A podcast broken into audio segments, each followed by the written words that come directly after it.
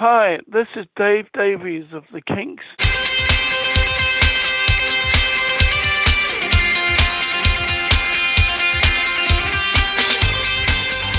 Hey, I'm Nick DiMatteo, and welcome to Season six, Episode three of Music Is Not a Genre. Thank you, as always, for watching and listening. New format, let's just get right to it. This week's topic is Death is Dumb, Volume thirteen, The Bee Gees. Brilliant gents at busting genres. You see what I did there? I did the, the, the, the B and the G, the brilliant and the gent, the busting and the genre. Yes, that's called cleverness. Uh, so why the Bee Gees? Uh, for this and for Death is Dumb and for anything? Well, first of all, there were technically four, even though there were three in the band, there was Andy Gibb. And out of the, out of those four, three are dead. And all three untimely deaths. Very untimely and, and tragic. Uh, two, the Bee Gees were awesome.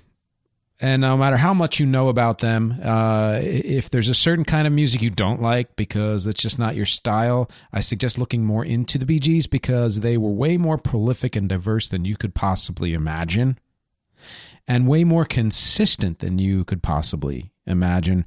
From the early sixties, late fifties if you count it, through uh, two thousand one and even slightly beyond, depending on if you're counting some solo work, they consistently put out albums uh, that were both that that went all over the place. And we'll talk about that when we do the discography. And that's why I did the subtitle. They were brilliant gents at busting genres. They were restless in terms of not wanting to stick to one thing, just like last week's Uh, a guest, a guest, just like last week's topic, last last week's subject, Beck and Wreck, I would argue, and so many other artists that I've talked to, the the ones that I find to be my favorites are the ones who continue to redefine what it means to be them and expand what it means to be them. Uh, I just heard another podcast talk about identity and how identity is what we make it. We think we know who we are, or we think we're searching for who we are, whatever that, you know, the case may be for you in terms of what are our parameters as, as a human, what are our boundaries. And that's all just made up. It's just some, some of that stuff. It's nature, nurture, whatever, and things that we've grown up with. And some of it are uh, subconscious decisions that we make. Some are conscious decisions that we make. But we have more of an ability to expand who we are than we realize as people and as artists. I did an episode of that a couple of seasons ago, actually, about identity. Uh, I can't remember what it was called, but look it up. It's about identity. Music is not a genre. So that's why I'm doing the Bee Gees. And the question for you as you listen is this. How do you know the Bee Gees? Do you know them for their sixties work, their pop and kind of rocky uh, and sixties work? Do you know them for their mellow hits in the early seventies? Do you know them for the way most people know them for Saturday Night Fever and their disco stuff? Or are you not from the United States and and or Canada and you know them from their hits in the late eighties and nineties and early two thousands? I would love to know the answer to that. And I'll ask it again at the end. So let's get into it. Of course, I'm going to do history, then a discography, then some conclusions, and then the featured song. And please go to patreon.com slash music is not a genre to see the bonus, which is going to be a little bit about why they fell out of favor and what was going on in the world at the time. And I'll uh, I'll mention that again towards the end. So the history, they were born in England, which I note because when I was a kid, I thought they were Australian. Why? Because they had moved to Australia. So I guess in some ways they were Australian. I guess dual citizenship, I don't know. But to me, in my mind, they were born in Australia, but they but they weren't. They're British citizens. Uh, they started in nineteen fifty-eight as the Brothers Gibb, which means they were kids. And there's a video going around, and I don't think it's maybe from that year, but it's from not too many years past that uh, on YouTube, where they're singing on some, I assume, local Australian uh, T V show, and you can see how incredibly young they are. I mean, they sort of started to become famous uh, around, you know, in the same age as, let's say, Hanson became famous, uh, you know, or the Jonas Brothers became famous. Uh, again, a bunch of brothers, right? Uh, certainly earlier in their lives, they hit some level of fame than even the Beatles did. Uh, you should look that up. And you, and in particular, pay attention to Robin Gibb, because there's a certain energy he has that I think he carried through his entire career and life in one way or another. And I'll kind of talk about that as we get into it. So in the early sixties, they had a couple of albums released only in Australia uh, before breaking out internationally. And we'll hear about those when we do the discography. They had uh, several hits in the nineteen sixties and early nineteen seventies before they uh, kind of fell out of favor uh, and time had moved on, or so it had seemed. Uh, they even kind of broke up slightly in nineteen seventy, I want to say it was, after the album Odessa. Robin left to uh, do a solo album and quickly came back. Uh, and they were looking for a, a new sound shortly after that and decided they wanted to do more things along the lines of soul and R and B and dance. And of course, that led to their huge next phase of their career. Wasn't their breakout, although for a lot of people it seemed like it was, because if you were below a certain age, you didn't even know that they existed in the sixties. You thought, oh, who's this new band, the you know the Bee Gees, uh, doing everything on Saturday Night Fever and having mega, mega, mega hits and even writing other people's songs and stuff that uh, subsequently I would come to learn, but at the time just assumed that that was where they got their start. Uh, and and the thing is, they didn't invent that sound, of course, and they didn't they didn't come into that sound for Saturday Night Fever. They started doing it a couple of albums before, and it was creeping in even before that, but especially two albums and a single album before, with songs like Jive Talkin', Nights on Broadway, You Should Be Dancing, Boogie Child. I think that's what got them that job at Saturday Night Fever and Robert Stigwood and all of that, because they had already been doing that music. And we'll talk a little bit more about that when we get to that album, which is the only C D you see here for those of you just listening. It's the only one on my diorama is Saturday Night Fever. And you kind of know why, but that's why I'm doing this as well.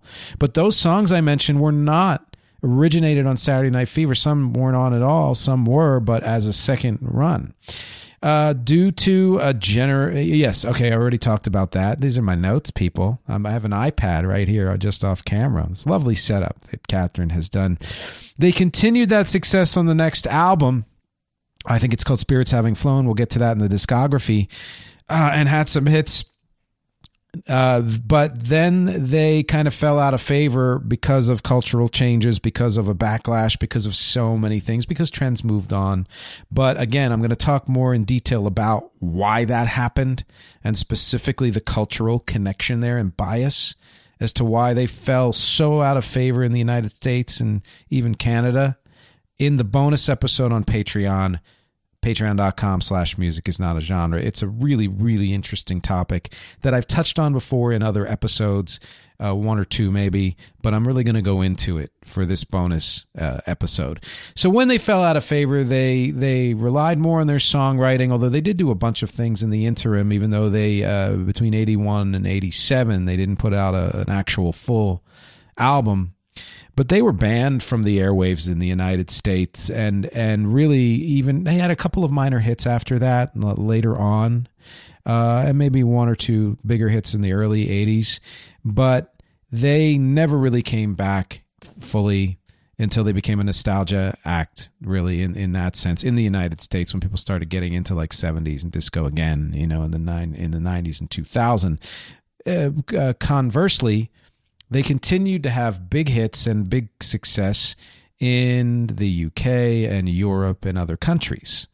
And that's something I talk about all the time. And we'll get to that again in the discography. Hello, Pantheon Podcast listeners. Christian Swain here to tell you more about my experience with Raycon earbuds. Our family now has three pairs of Raycon earbuds around the house, and my wife just grabbed a pair of the Headphone Pros to replace some headphones from a company that was double the price.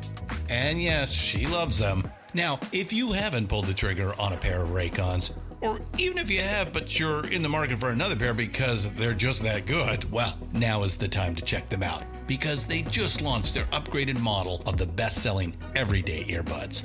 With Raycon's upgraded everyday earbuds, now you also get active noise cancellation, ergonomic design, and multi-point connectivity that lets you pair with two devices at once. New quick charge function, three customizable sound styles plus awareness mode. Available in a variety of vibrant new colors to complement any and all skin tones. I even have a pair of earbuds in a cool green color. I have tried just about every earbud known to humankind, and these Raycons are fantastic. Seriously, if you've been wanting to check out Raycons, there truly is no better time. You're going to ask yourself why you didn't check them out sooner, and Raycon offers a thirty-day happiness guarantee. So what are you waiting for? Go to buyraycon.com slash Pantheon today to get twenty percent off your Raycon order, plus free shipping. That's right, you'll get twenty percent off and free shipping at buyraycon.com slash Pantheon. buyraycon.com slash Pantheon. Uh, the, in the, yeah, so they did a lot of, uh, work with other artists all throughout their career, but especially towards the seventies and then big time in the eighties, uh, during that period when they didn't really know where to go next because of so many different things. And we'll talk about that when we get to, I'll mention some of them here. Uh, and they worked with Andy Gibb, their brother, Barbra Streisand, Chicago, on the Hot Streets album. Chicago will return the favor on their album, Living Eyes, or no, it might have been Spirits Having Flown, actually. Uh, Dionne Warwick, Dolly Parton and Kenny Rogers' famous song Islands in the Stream, written by Barry Gibb. Uh, Kenny Rogers' full nineteen eighty-three album, uh, mostly written, I think, or all written and produced by them. And Diana Ross's nineteen eighty-five album. So... Uh, also in that interim, Barry released some solo uh, albums, uh, one, I think, and Robin released three of them, which I'll talk about. Uh, Maurice would release his second single. He never released a full album himself, but he had a single in nineteen seventy and a single in the eighties. Uh, Robin had also released a full album in nineteen seventy that I that I did mention, and I'll go over that as well. Uh, their solo work was honestly really good, but in particular... Robin shines, and you, you'll hear me talk about that again when I do the discography. Uh, and did you know, did you know, another great question, that they had a comeback in nineteen eighty-seven? Yes, they did, everywhere but in the United States, where their single that they put out uh, there barely scraped the top one hundred.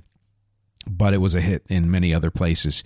Uh, and then in nineteen eighty-eight, Andy Gibb died from myocarditis at age thirty, when he was apparently at the time supposedly clean and, and attempting a comeback, because he hadn't put out uh, an album, I believe, since nineteen eighty or eighty-one. Uh, and of course, he had, you know, drug issues and others, and that probably took its toll on his body, uh, is what I would assume. In my memory, for some reason, I thought he had died in the, in the early nineteen eighties, but I think that's because that's when his career stopped. But then again, I also did watch Solid Gold off and on in the seventies and eighties. If you don't remember it, it was a T V show about dance, basically.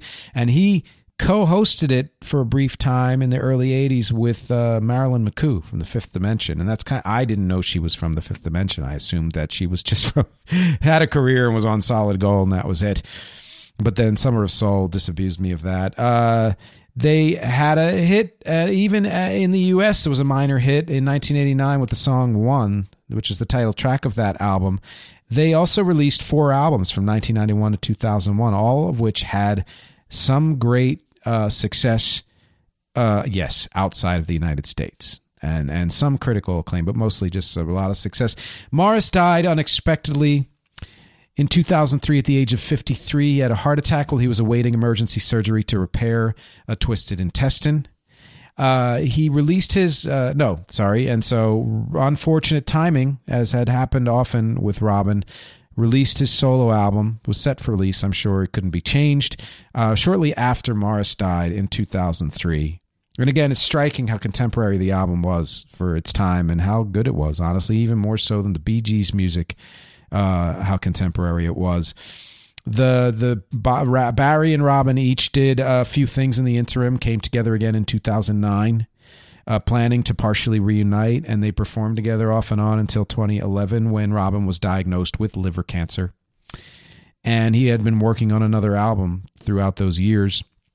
which was released posthumously, and I'll talk about that. But he died in twenty twelve at the age of sixty-two. So you had Andy Gibb in eighty-eight, age of thirty. Myocarditis, I think I said.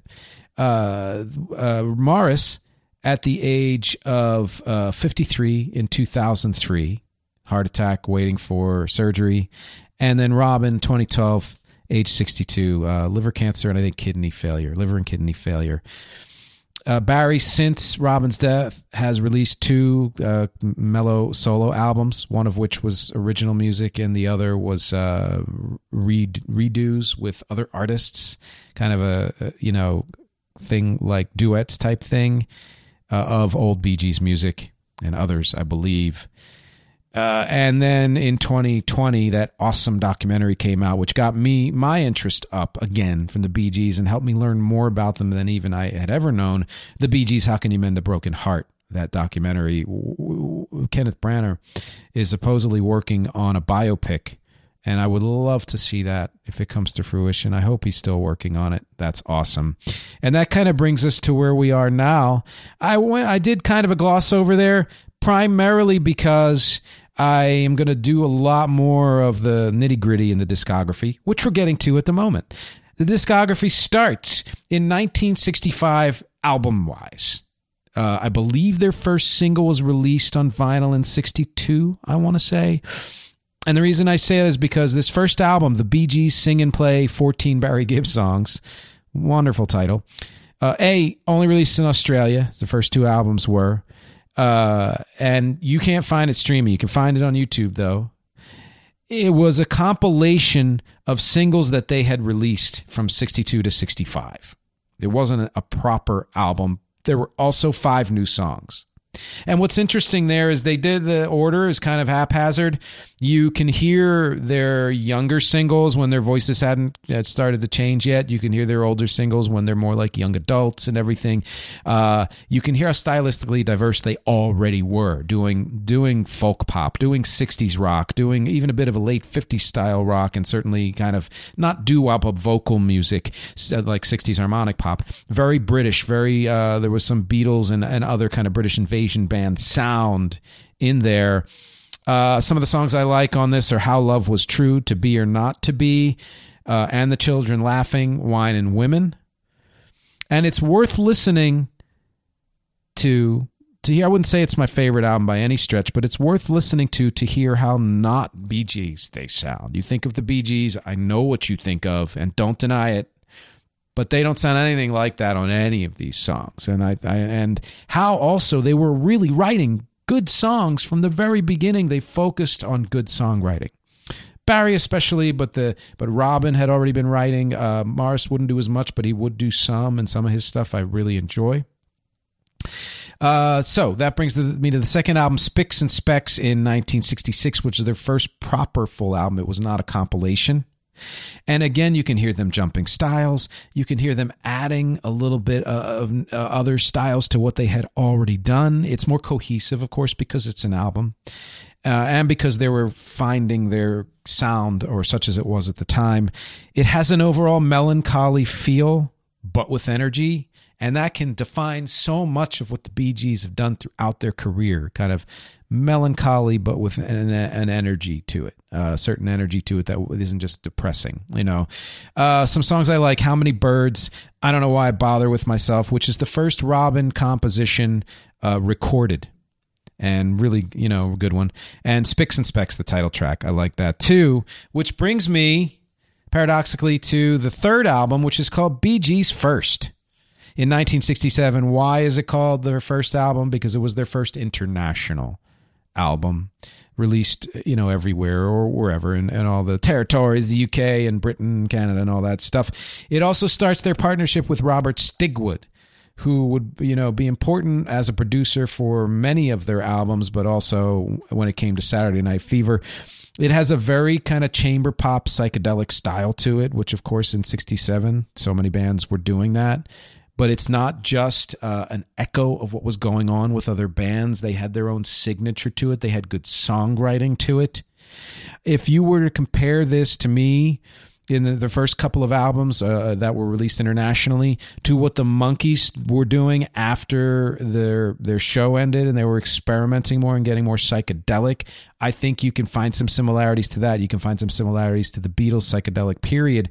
I would say in terms of substance and overall effectiveness, they fall somewhere between the Beatles and and the Monkees. Uh, Monkees did interesting stuff, but I think that the Bee Gees, in terms of this era, were doing much better work. Uh, some songs I like: "Turn of the Century," "Holiday" was was the biggest hit uh, up until then. Uh, "Red Chair Fade Away," super psychedelic, and I think you'd love listening to that song. It's got a mellotron and all that stuff. "In My Own Time" is a mod. It's a, like a mod rocking song, kind of like early the early Who. Uh, "Every Christian Lion-Hearted Man Will Show You" was also a hit. And weird for to being a hit, as was "New York Mining Disaster nineteen forty-one," which anybody who knows the Bee Gees history probably knows that song. And "To Love Somebody," also a huge hit. So they they came out internationally, damn.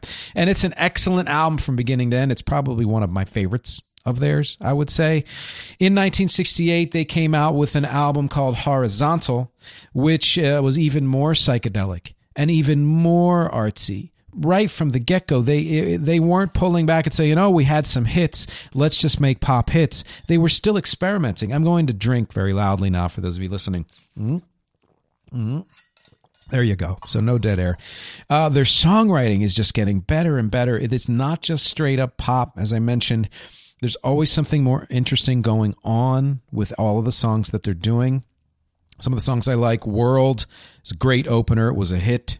Uh, "Lemons Never Forget." I mean, just listen to that again, like the one I mentioned on the previous album. "Massachusetts," a big hit, and it's another Robin lead vocal. I think he might have written it as well, uh, which I think he's like a stealth asset in this band. You know, um, you know, you think of the Bee Gees as a unit first, and then as Barry second, because he did so many lead vocals, especially for um, the seventies era. Although you'd be surprised how many of those lead vocals were also Robin or just solely Robin.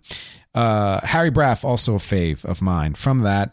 In nineteen sixty-eight, love the cover of this album. It's called, it's an album called Idea. Look up the cover. Idea, nineteen sixty-eight, Bee Gees. More pop, some soft rock is, is creeping in even more, but still some out-and-out rock, still a lot of psychedelic and, and introspective, and it's even, I think, in some ways, even more experimental than the previous albums. Uh, there's lots of Robin lead vocals here, too. I think they did a lot more division. Other than in the seventies and early eighties, like mid-seventies, early eighties, when Barry took most of the leads, they usually would bounce back and forth between, like, it would be as though Barry was, I don't know, let's say Paul or John or whichever, and Robin was the other one. And then Maurice was more like a George or even more like a Ringo as far as how many leads that he would take. Uh, some of the songs I like from Idea: "Kitty Can," "Down to Earth," "Such a Shame." Their big hit, "I've Got to Get a Message to You." Great. You know, "Swallows Fly," "I Have Decided to Join the Air Force," and another huge hit, "I Started a Joke." And it's often the one when you think, oh, did you know the Bee Gees existed before Saturday Night Fever? Do you know the song "I Started a Joke"? And I think it's also another Robin song. That's usually the one people go to first. "Kilburn Towers," another good song. Which brings me to nineteen sixty-nine, when they did an album called Odessa. And that was them, to me, taking their artsiness to its fullest. It was a double album. It was also, to me, the culmination of their first period of the type of music they were doing. It was intended as a concept album and has been often considered an unsung classic. Uh, you know, they had a they had sort of hits uh, from the album, not as big as their previous hits, and this was considered kind of the beginning of a slide for them in some ways, but a lot of critics now listen to it, and, and, and the other musicians in particular, and say, wow, this was a great album. But it also created a lot of tension in the band as far as the direction they wanted to go in, which is why after Odessa, Robin left the band forever. No, just kidding. Uh, it had the same mix of styles, but they added two very interesting things: progressiveness, progressive pop in particular, and country music, two things that would show up, you know, in, in the future in more in subtler ways, but kind of very important additions. Certainly not the last important addition to their style, to their busting genres. Uh, some songs I like: "You'll Never See My Face Again," "Marley Pert Drive," "Melody Fair." which was a sort of hit. Whisper, Whisper, Never Say Never Again.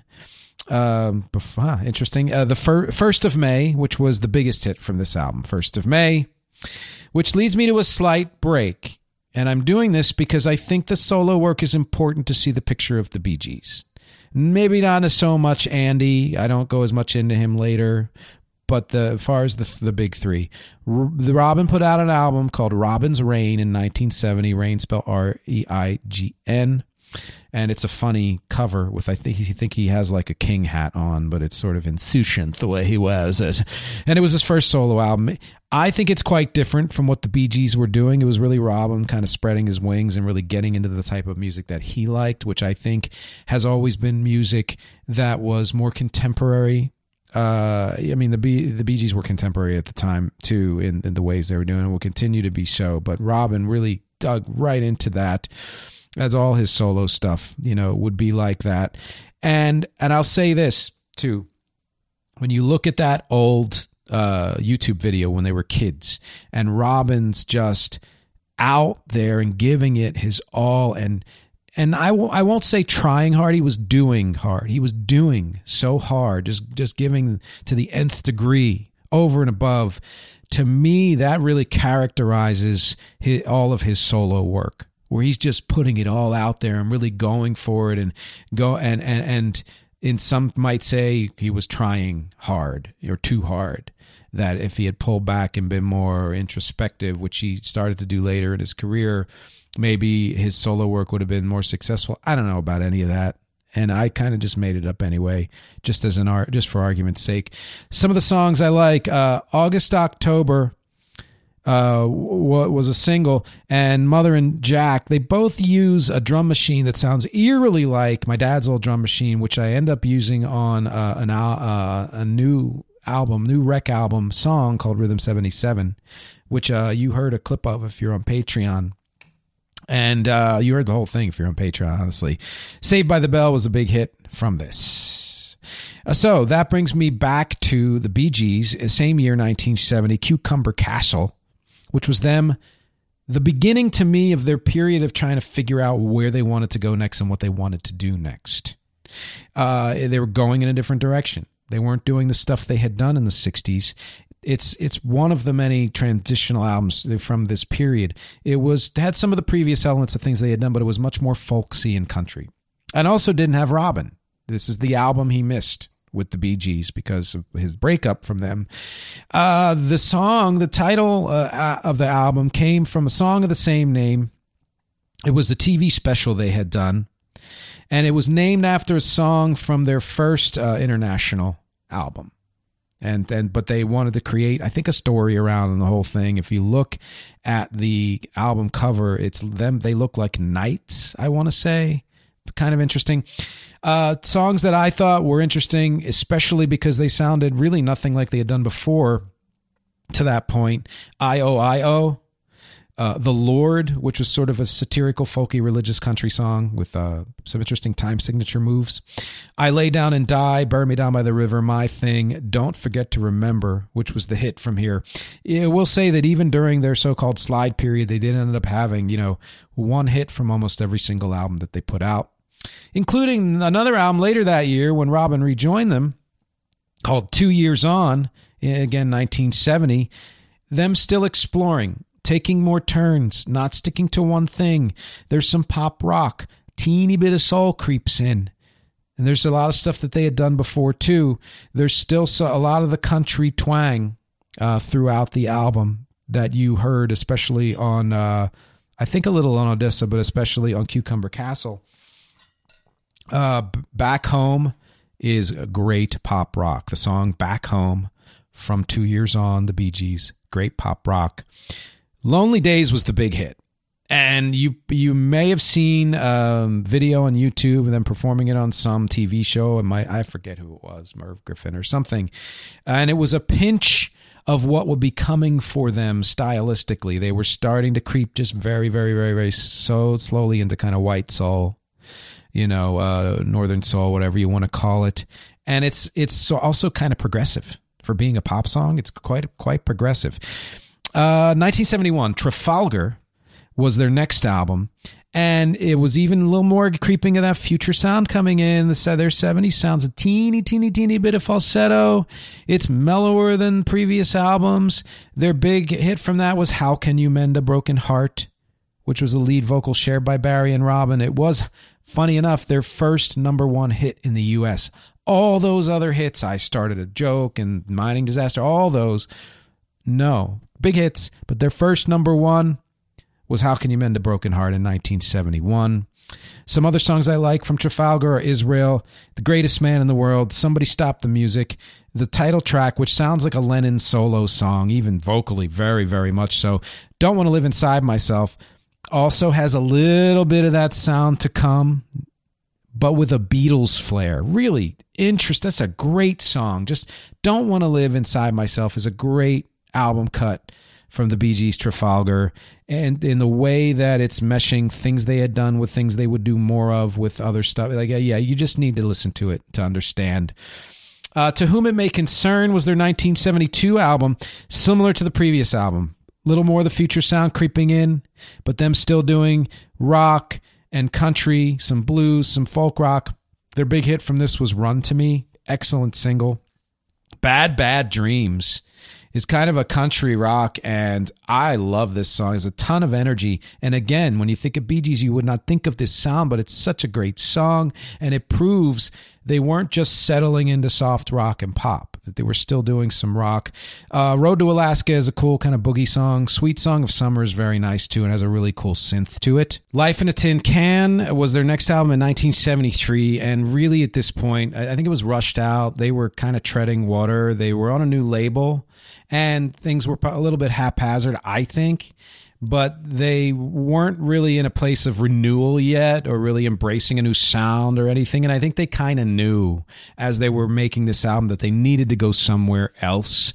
It's not a very strong album. There's some good songs, which I'll mention. Uh, Robert Stigwood did not produce this, of course, new new label and all that.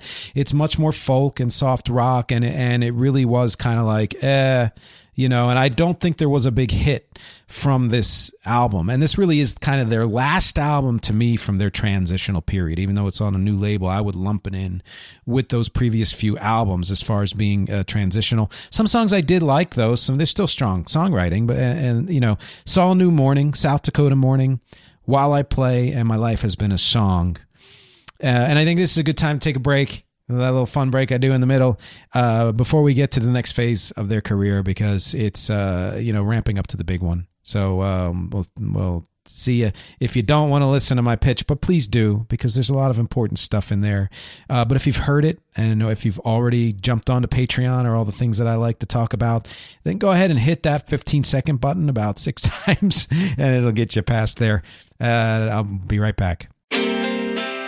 Hey, so I was going to do the usual and just list all of the links that I'd love for you to check out, but I realized that everything you need to know and everywhere you need to go is at nick dimatteo dot com. That really is the hub. I list all the links in every episode just in case, but nick dimatteo dot com is where I put everything that I do. If you want to know more about this podcast, whether it's the audio version or the YouTube version at youtube dot com slash at music is not a genre, or wherever else the podcast shows up, or if you want to support the podcast at patreon dot com slash music is not a genre, just go to nick dimatteo dot com. It's all there. If you want to check out my full discography of original music and covers for my band Rec, R E C, and beyond, it's at nick dimatteo dot com, including all the streaming and social links for wherever you listen to music and wherever you check out your soch. Uh, my acting clips are there. My voiceover clips are there. Graphic design, my blog, and most especially, it's the best place to contact me. If you go to nick dimatteo dot com slash contact, or just hit the contact is on every single page, you can send me a note, say hello, ask me any questions you'd like. You get a newsletter a few times a month, and if you have a project of your own and need work done for it, whether it's audio editing or music or voiceover or graphic design, or if you have an event and you need live music, go to nick dimatteo dot com, contact me, say hello, let me know what you need. I'd love to hear from you. Thanks for listening. Let's get back to the show. So what'd you do? Did you do the fifteen second thing, or did you listen through? Uh, I'm not going to judge. That's up to you. That's totally up to you. And if you're on YouTube, I don't know. Well, that's a whole different ballgame. So let's get to the next phase of their career. to me is their third phase, really, unless you count the pre-international as a different phase, which I think you might want to. So it's really their fourth phase, which for people who hadn't, you know, I mean, they've been around over a decade at this point, but that's a lot of phases. It just shows you all the genre busts they've done, the changes. nineteen seventy-four would see the release of their their album Mister Natural. was a was a renewal for them. Uh, they didn't necessarily have a big hit from it, but in terms of what they were doing and and working towards and in reinvention musically, it was super, super important. And what I'll say is this. I think anytime an artist jumps into a new style unexpectedly, Uh, unless there's a giant hit on that album, that first time they make that style change, people are going to be like, oh crap, I don't know what they're doing anymore. And it might not be super well. And then, or the label might not push it the way it needed to be pushed. And then in the next album, if they stick with that sound and stick to their guns, they probably achieve a little more traction on the new direction. So Mister Natural was the first part of that. It, it saw them getting more heavily into soul and R and B. Uh, partnering producer-wise with Arif Martin. Uh, and it was not well received, again, like I said, but I think it was because, you know, that, that the world wasn't ready for that change. There was a little bit more falsetto. There's still some folksiness in there, but a lot less. They were really phasing that out. Some of the songs I like from this: Down the Road, Voices, Dogs. You will recognize the sound of the song Dogs. That's all I'm saying. Dogs from the album Mister Natural. Listen to it. Mister Natural title track is good. Heavy Breathing was really great because it established their particular mix of pop, rock, and R and B soul. Like, you, you listen to that, it's all of that together. That's a sound as far as I'm concerned, and that was their, their one of their signature sounds.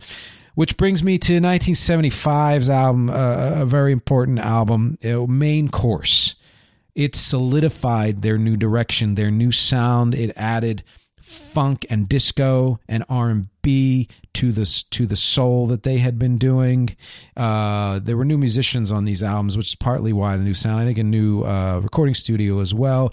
It revived their career, especially in the United States, really everywhere, but especially in the United States. It was when people started to take notice uh, to them again, as far as uh, them being potentially commercially viable and really in the mix as far as contemporary music goes. People finally had time to digest this change of sound, and there were stronger songs. Just frankly, I think that their previous album was them writing the songs they used to write for a new sound in some ways, uh, with some exceptions. But this was them writing for the new sound. When you think of songs like Nights on Broadway was a hit. Jive Talkin' is from this album. Enough said, right? Uh, by the way, my cover band does uh, does this song live, and it's a really fun song. Wind of Change is like Philly soul, great strings. Might be my favorite song on this whole album. Excellent, excellent song. Listen to Wind of Change from Main Course. Fanny was a minor hit. All This Making Love, you hear still a little bit of their earlier rock sound in their Edge of the Universe, Baby As You Turn Away, some other faves, which brings me to, okay, this is it. No looking back. They've embraced their sound fully. No, nothing else on here, really. nineteen seventy-six's album, Children of the World, which was big for them. People had already started taking notice, and this one super, super hit. Uh, a new producer was working with them, who would work with them throughout, I think, till the, I want to say the early eighties. Uh, I mean, there is a song on here that will surprise you, which is the song You Should Be Dancing. Oh, that's from Saturday Night Fever. Yeah, it is. But no, it's not. That's the second time it was on an album, quote unquote, of theirs. It showed up first and as a hit on Children of the World. And I think it's one of the songs like Jive Talkin' that got them their, you know, their position, their such prominent position in Saturday Night Fever. Uh, Love So Right was a hit. Lovers, very cool song. I love the vocals on Lovers, and I love the beat on Lovers. Can't Keep a Good Man Down is freaking funky. Boogie Child was a big hit. Subway shows to me Like that other song on Main Course, uh, that kind of mixed things, or Mister Natural it was, Heavy Breathing. When you think, when you listen to the song Subway from Children of the World, it shows how they were able to absorb and integrate new styles and mix it with their own. Amazing. And the title track, Children of the World, also very good.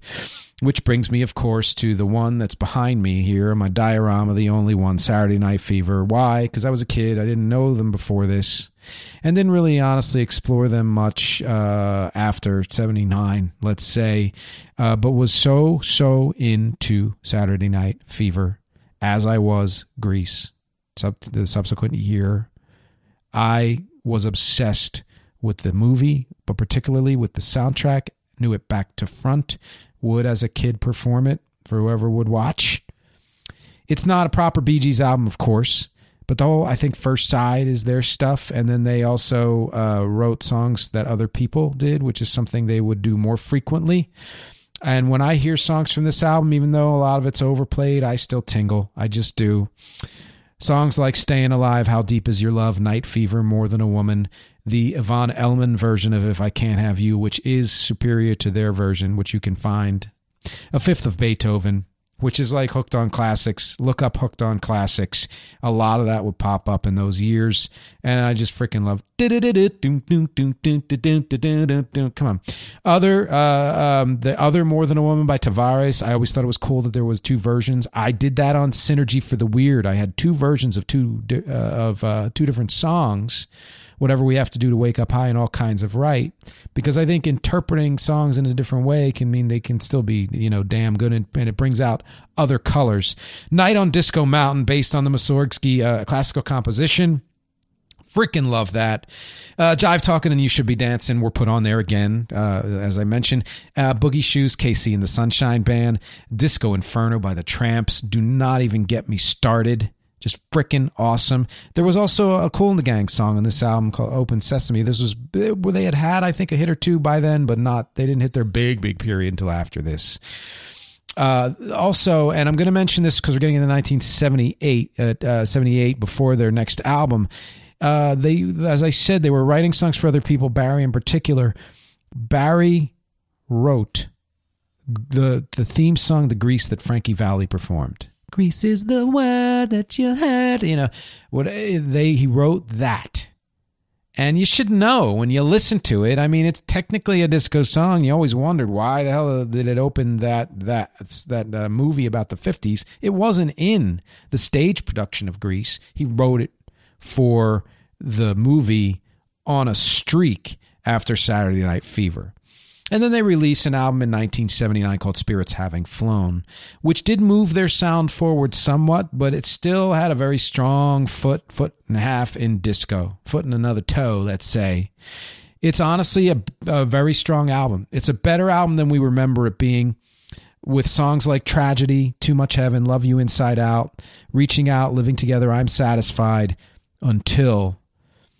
Uh, the first three listed above, Tragedy, which I did a silly cover of on cassette when I was a kid, when it came out.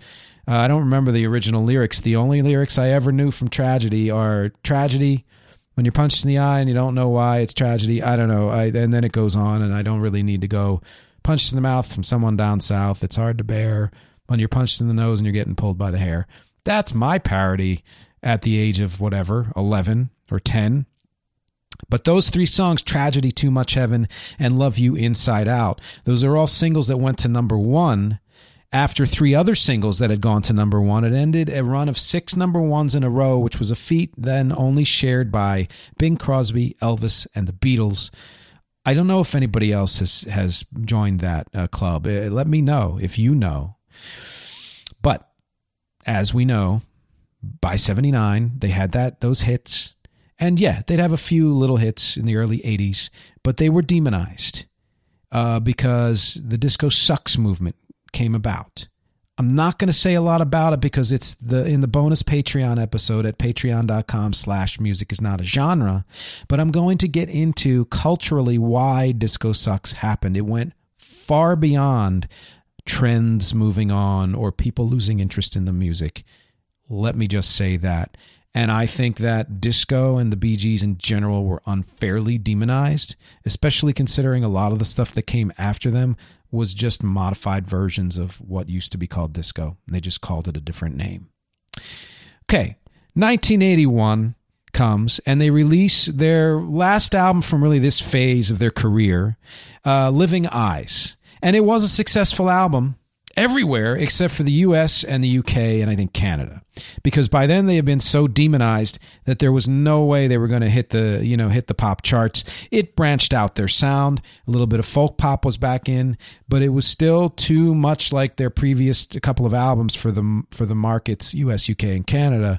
Uh, they wouldn't be able to break out. And they, honestly, in my mind, they never really did break out of their demonization in in uh, in the U S in and probably Canada. In the U K, they did. We'll talk about that.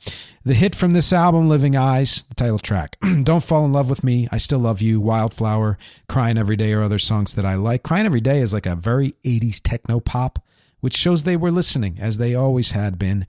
And it's a Robin song, of course. And honestly, that song, Crying Every Day, which is a very strong song, sounds more like his solo work than any of the work that the Bee Gees were doing.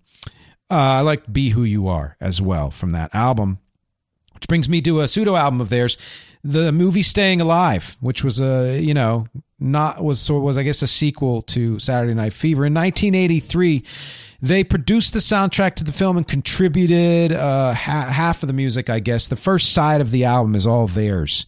And it was really the this was really the end of that era. Let's not say Living Eyes was. eighty-three, even though it's not a full album, was the end of that era that started with uh, Mister Natural.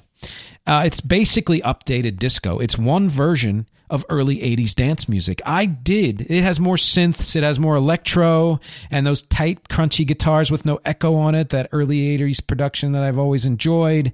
But honestly, it's just modified disco. I did an episode a couple seasons ago called Where Disco Went When It Stopped Being Disco, which I'll mention again in the bonus episode. And, and I talked about how if you listen to disco and then what came after disco, there's hardly any difference. You'll hear differences, but you can hear the connection so well, including in their music. Uh, the hit from this, uh, uh, uh, The Woman in You, was a big hit even in the States. I Love You Too Much is another song I like. Uh, on side two, it's notable there were other artists. Frank Stallone did a song, Far From Over, which was very well known. It was a big hit, and it's used in a lot of parodies of montages. It's like, dun dun dun dun dun dun dun dun dun dun dun dun dun dun dun dun dun.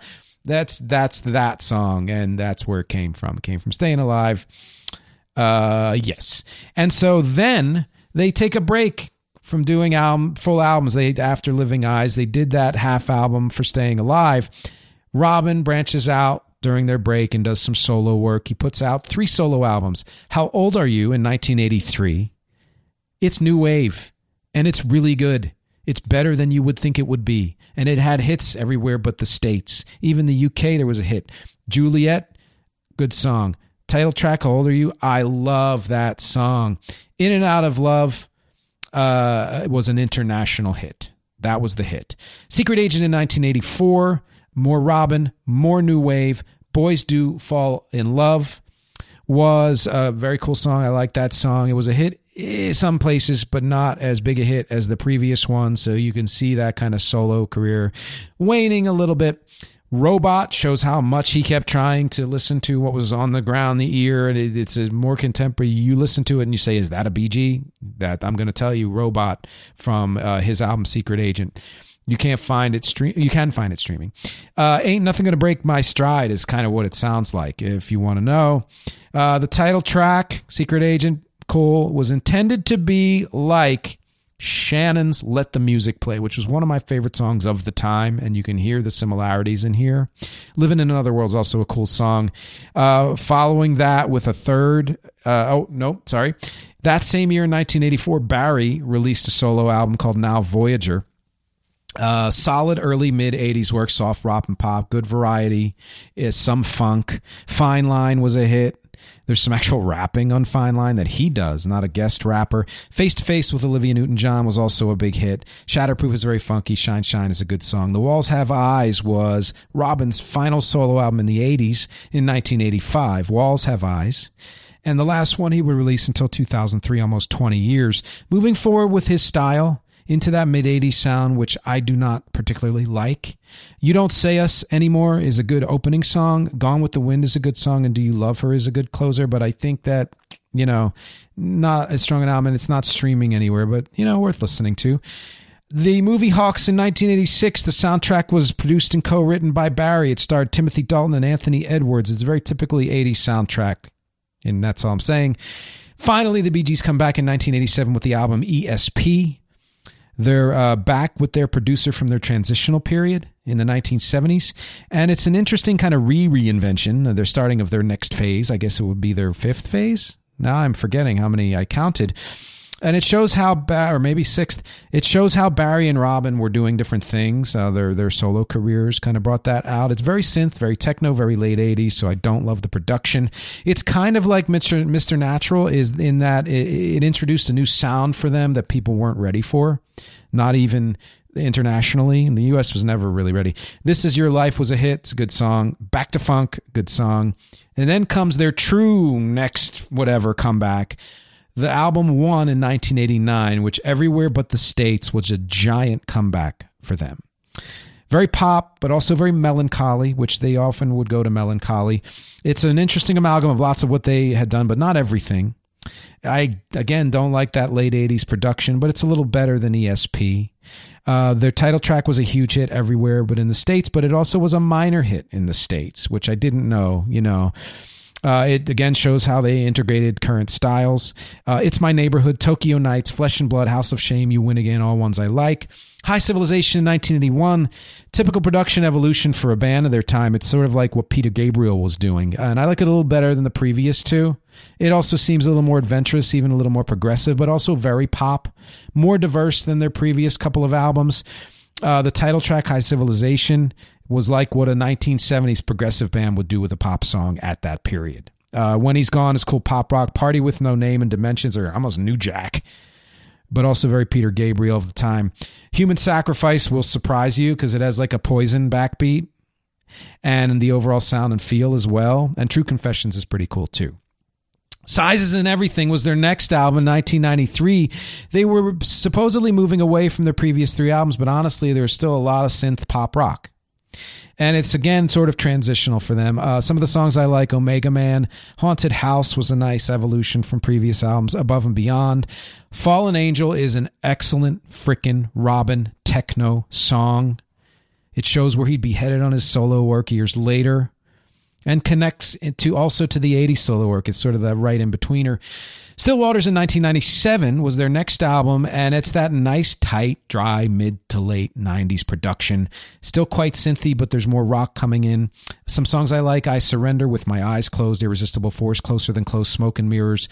Uh, I'd like to note that all of the albums from one to here, again, were international hits, not hits in the U S They spawned several hit singles, not in the U S Do not forget that when you watch the bonus episode. two thousand one, their last album as a threesome, or really ever. This Is Where I Came In. And it would have been really another restart of a next phase and a reinvention uh, if Maurice hadn't died soon after that. It's genuinely nothing like their previous five albums, other than there's a little electro in there. It's back to rock and folk, and they even said at the time this was them re-embracing their older sounds, like from the late sixties, early seventies. Some songs I like, This Is Where I Came In, She Keeps Coming, which is like alt adult, Man in the Middle, Deja Vu. Technicolor Dreams is more like their sixties work than anything they had done in the previous twenty years, but also very nineteen twenties, you know, sounding. Embrace is an even better techno pop song by Robin than Fallen Angel. And if I had to say, listen to one song you wouldn't have expected from the freaking Bee Gees, listen to two thousand one's Embrace from This Is Where I Came In. Just do it. Just don't even think about it. The Extra Mile is like Barry early seventies. Voice in the Wilderness might be the best song on the album, uh, and it's hard rock. It's really actually surprisingly good. Uh, and uh, For My Money is great. The songwriter as Barry had always been, and and even singer. This this and the previous few albums shows how much Robin was kind of rising and getting more confident in what he was doing. but as you know, will be their last because Maurice died in oh three. And as I mentioned, Robin's solo album came out shortly after Maurice died. It was called Magnet. I freaking love this album because when I listened to it, I didn't expect it to go where it went. It's way more contemporary than anything the Bee Gees had done in many, many, many years. It's pop, funk, R and B. Some people might say it's an overreach, kind of white boy soul type thing, but it's very well done. I don't remember who produced it, but it leans all the way in. It's not him just dipping a toe. He's like, oh, I want to do something with a rap on it, which is the song Please, somebody else rapping. I'm going to do it. I'm going to be that kind of lover kind of feel, like, you know, soulful. I'm going to do it. Excellent production. Don't Want to Wait Forever, Wish You Were Here, Inseparable. Good songs. I think Inseparable is probably my favorite song from the album. Another Lonely Night in New York City was on his nineteen eighty-three solo album, and then he updated it here. He also did the song Love Hurts, which was an old song uh, covered a couple of times. He put out a Christmas album in oh six, Robin. Very traditional songs. Kind of worth listening to. And then in twenty twelve, he died. He had been working on music, and in twenty fourteen, they Uh, posthumously released it. Um, his son uh, helmed that and kind of put it together. It's called fifty Saint Catherine's Drive. It's not streaming. It's worth finding, though. It's a lot more like his early stuff. It's not as interested in being contemporary, although there's some of that, too. It's, to me, is the most confident he had ever sounded and the most relaxed that Robin ever sounded in his career. I think it's his best album, even though there are other things from other albums I like more song-wise. It's him, again, not trying as hard. Days and Wine and Roses is beautiful. Shows he was still writing amazing songs. Instant Love, Alan Freeman Days, Sorry, Avalanche, Solid, and Sydney. So nice. Barry puts out a solo album In the Now in twenty sixteen. Super solid and diverse, but my question at the time was, why is he still singing falsetto? He has this great rock pop voice. He could have done it. He, I think, sang falsetto on every single song. Whatever, maybe that was his choice. But I do like In the Now, Grand Illusion, Blowing a Fuse, which I love. Cross to Bear, Army in Color, really good, and The Long Goodbye. And then Greenfields, which is the last album I'm going over here. It is Barry's uh, solo album that he released in twenty twenty-one. It's it's not really, I mean, it's a solo album because there are no other Bee Gees, because, you know, everybody else is dead and Death is Dumb, and I've talked about that before. But it is not a solo album because it's in the grand tradition of older stars doing duet albums with various artists. And in this case, it was country artists like, uh, I think, Keith Underwood and, and or Carrie, oh, geez, Keith Urban, Carrie, uh, Keith Urban and uh, Brandy Carlisle and quite a few others. And it's It's covers of the hit, hits by the Bee Gees. Uh, overall, super, super well-produced and well-performed. And considering how old Barry is getting now, his voice sounds really good. He's still singing and preferring to sing in that soft style, but it serves him really well in this album, and, and he holds his own with the duets with these people. Uh, tracks I like from this album are one, three, four, five, seven, eight, nine, and twelve. Uh, but they're all good. And so look up Greenfields twenty twenty-one. I listened to it because it was shortly after I watched that Bee Gees uh, documentary, so I was really into it. And that's it. That's the discography. That's um, other than a couple of Maurice uh, solo singles, one in the eighties, one in, I think, nineteen seventy. I covered pretty much everything. I know there were some other side projects that, that they had done and collaborations and things that I missed, but I hope it's a pretty comprehensive view, which leads me to my conclusions. Uh, one is that say what you want about something that's important to me and that I think is, uh, you know, uh, wonderful, how much they jumped from different genres. They even melded certain genres. They uh, they did their own amalgamation the way last week's subject Beck did, but in their own way. I'm sure they influenced Beck in some ways, to be honest, and they were all over the map in in wonderful ways, in weird ways, in all kinds of ways, in experimental ways, in pop ways, and rock, and all those genres, and that is important. I think the most important thing to note is that they w- were amazing songwriters for themselves and for other people. Uh Barry, being the leader and the principal songwriter, gets the most of the spotlight. He's also the most consistent, and he had that laid back cool, has that laid back cool. But you got to give credit to Robin, as outgoing and as upfront as he is, and just people don't realize what an important uh, voice he held in terms of lead vocals and even in songwriting, whether it was solo or with the Bee Gees. And his voice is, I think, the most beautiful of the three, just like, you know, uh, quintessentially beautiful. And Barry's is the, you know, strongest and I think the most malleable, you could say. And then Maurice is, I think, the soulful kind of background substance, and he was the glue. Really, I think uh, I think that held the band together in a lot of ways, at least musically speaking. And to note how how prolific and consistent they were throughout the sixties, seventies, eighties, nineties, two thousands. They just were. Far beyond what we remember them for. Uh, yeah, and some of the styles they covered, sixties rock a la early, early Beatles, pop from every frickin' era, really, up through two thousand three, really, if you count um, Magnet Robin's solo album, psychedelic, chamber pop, soul and R and B, disco, soft rock, adult contemporary, country, all other kinds of rock, uh, techno pop and new wave, funk and hip-hop, if you include solo careers. Just a, what a mix of styles, and they did them so well. Some varying degrees of success in the market, but they did them so well. Uh, yes, they were unfairly demonized in the late seventies and beyond in the States. Like I said, they never really came back until the, it, they became nostalgia, and and none of their new stuff was really commercially viable other than a stray hit here or there. And to fall that far from such great heights... You you know, other artists have done that, but it's because for one reason or another, their quality or career in general has waned. But you're going to find this story happen, and I'm going to stress it in season six for a lot of the people I cover, especially older artists and rec, frankly, in that the popularity overseas far surpasses what it is in the States because our tastes are fickle. I'm going, I can't, I mean, I may even do a full episode on how fly by night our musical tastes are in this, in this country, and not individually, but as a whole, as a market. And part of that is run by the companies, you know, record companies and streaming services and, uh, you know, a radio such as it is, or whoever does all of that stuff. But part of it is how we absorb music, which is quite different from how a lot of other countries do.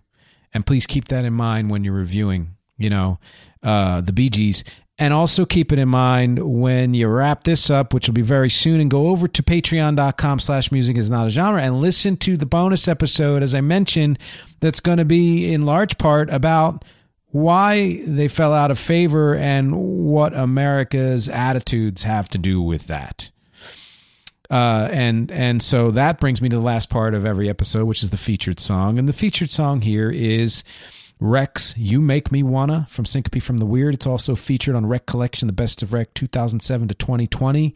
It's a straight-up dance song. It's a retro dance song. It's got some other elements in there that I like to throw in there. But even though I might not say it was, oh, I listened to the Bee Gees and then did this song, I will say that people who came after the Bee Gees, who were influenced by them and other amazing disco acts who pioneered the form and all of that, were the people who eventually and subsequently influenced me to create a song like You Make Me Wanna, uh, which is really influenced very much by the Brand New Heavies, if you remember them. And they're still around too, by the way. The other thing is it's a melancholy song, but done in an upbeat way, which is, uh, I mean, the Bee Gees were known, if anything, one strain that was throughout much of their music was melancholy strain. I mean, even if you hear the the words of Staying Alive and the struggle that's in there, it's an upbeat song, but it's got melancholy words. And so that's You Make Me Wanna, and that's coming up in a few minutes. Are you a Bee Gees fan? Were you ever into them? Do you know them first for their pop hits in the sixties or for their disco era smash success? Do you know them from any other era? Were you even aware that they had a long and successful career, more than twenty years beyond Saturday Night Fever and everywhere but over here in the Western world? And do you want to find out why you might not have known that? If so, tune in to patreon.com slash music is not a genre and get that bonus episode. Thank you so much for hanging in with me. I really enjoyed talking about this with you, and, and I want to hear everything you have to say because, as always, my objectives here are music, conversation, and connection. I will talk to you next week. Sometimes when I'm alone, I get a little crazy. and I need to reach out, cause my mind, you know, it goes to places it shouldn't go, cause you know you make me, you make me, you make me wanna think about my life, you make me wanna think about my life, you make me wanna think about my life, you make me wanna think about my life, uh-huh. Don't take it all away.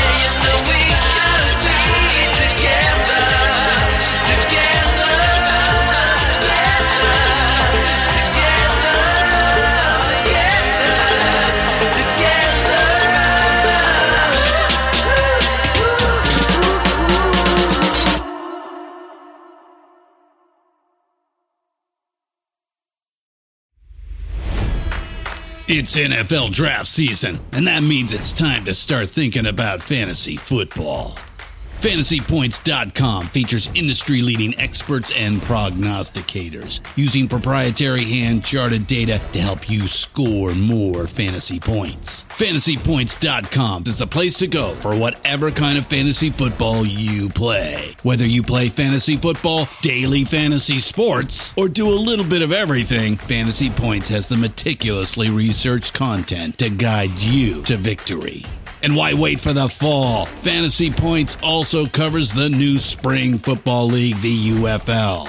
Join the Guru, John Hanson, Scott Barrett, Joe Dolan, and other massive names in the fantasy football universe with an exclusive offer. Use code Pantheon for fifteen percent off any Fantasy Points package, including the all-in package, with access to every article, tool, and data nugget that Fantasy Points has to offer. That's fantasy points dot com and code Pantheon for fifteen percent off at Fantasy Points. fantasy points dot com. Code Pantheon. Score more fantasy points.